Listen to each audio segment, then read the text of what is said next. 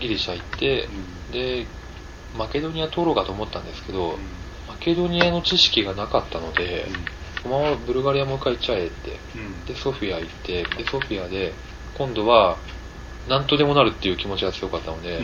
去年泊まったホテルじゃないところに泊まってやろうと、自分で探して、オメガとか、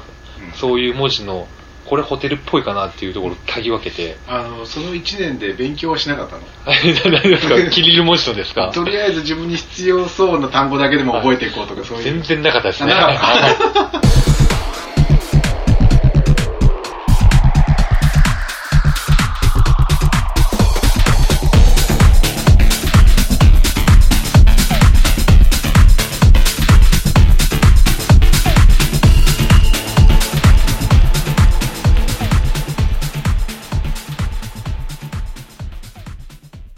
鍵分けたところがホテルで、うんポロチアパート2階あったんですけど、うん民宿みたいな雰囲気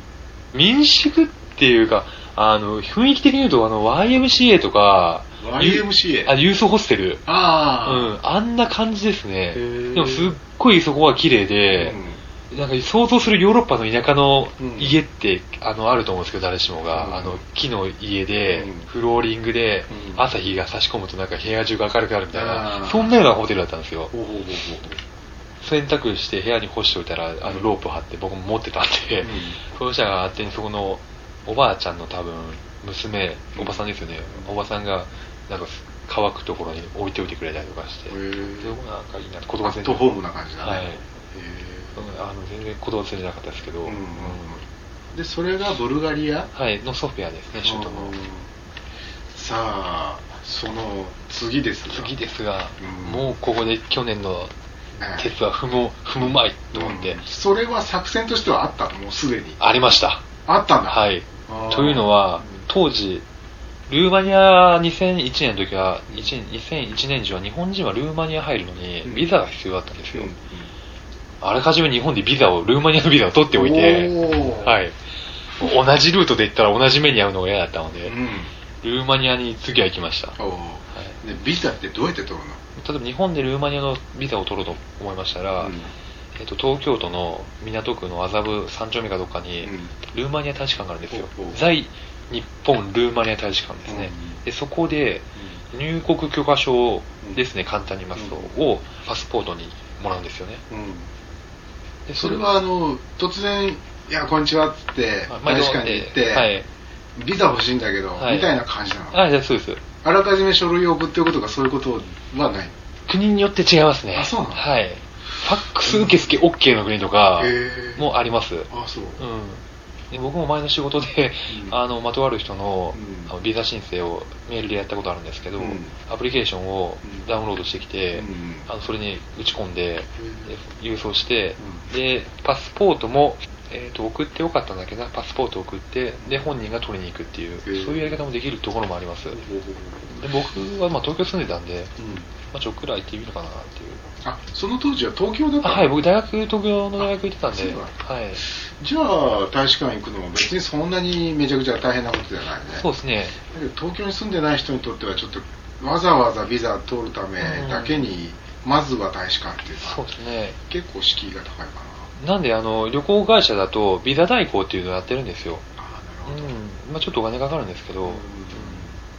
そうかじゃあとりあえず日本でもうビザは取ってたから、はいまあ、国に入れることは分かってたわけ、ね、分かってたんですようんルーマニアは、うん、ルルーマニアいやもうわってはいあの、その時点ではまだユーゴスラビアはクエスチョンだったんで、あー同じルートからは入らない方がいいなっていうのをわかりま思ったんで、あーでルーマニアに入って、はい。どうでしたルーマニアの首都ブカレストに着いたんですけども、本当にここはヨーロッパかっていうふうに思いましたね。というのうんは、あの、一般的に言うジプシうんー、えっ、と、野良犬、うえっ、と、不良の子供っていうんですかね、親まあ、結局捨て子ですよねあ、ー多分。っていうのはものすごい氾濫してたんですよ、僕がいた当時。んえーあのブカレストで一番大きい駅の着いたんですが目の前が原っぱでうそこに子供とかや野良犬がものすごい住んでたんですよん電車降りて駅から出た瞬間にもうジプシーでものすごい群がりましたもん、えー俺ブカレストってブタペストとは違うの違いますあブタ違うブタペストはハンガリーの首都ですあそうか、はいブカレストっていうのはルーマニアの首都首都ですあそう首都の主要な駅ですらそんな感じだそんな感じじでしたあそうなんだえでもあ僕は正直怖くなってうん宿とかも全然実は決めてなかったんですけど、うんまあとりあえず目の前に駅の近く目の前にホテルっていうのが見えたんで,、うんでそこ入って、うんちゃんとしたホテルだったんで、うんそこはさすがにジプシーとかそういったあの子供たちが入れなかったんですよね、でそこでまあ値段交渉して、まあうんこれぐらいだったらまあいいかなっていううん金額だったんで、まあ、うん泊まって、まあ、ここはまあすぐ出た方がいいかな、まあ、特に見るもの、うんチャウシェスクのお家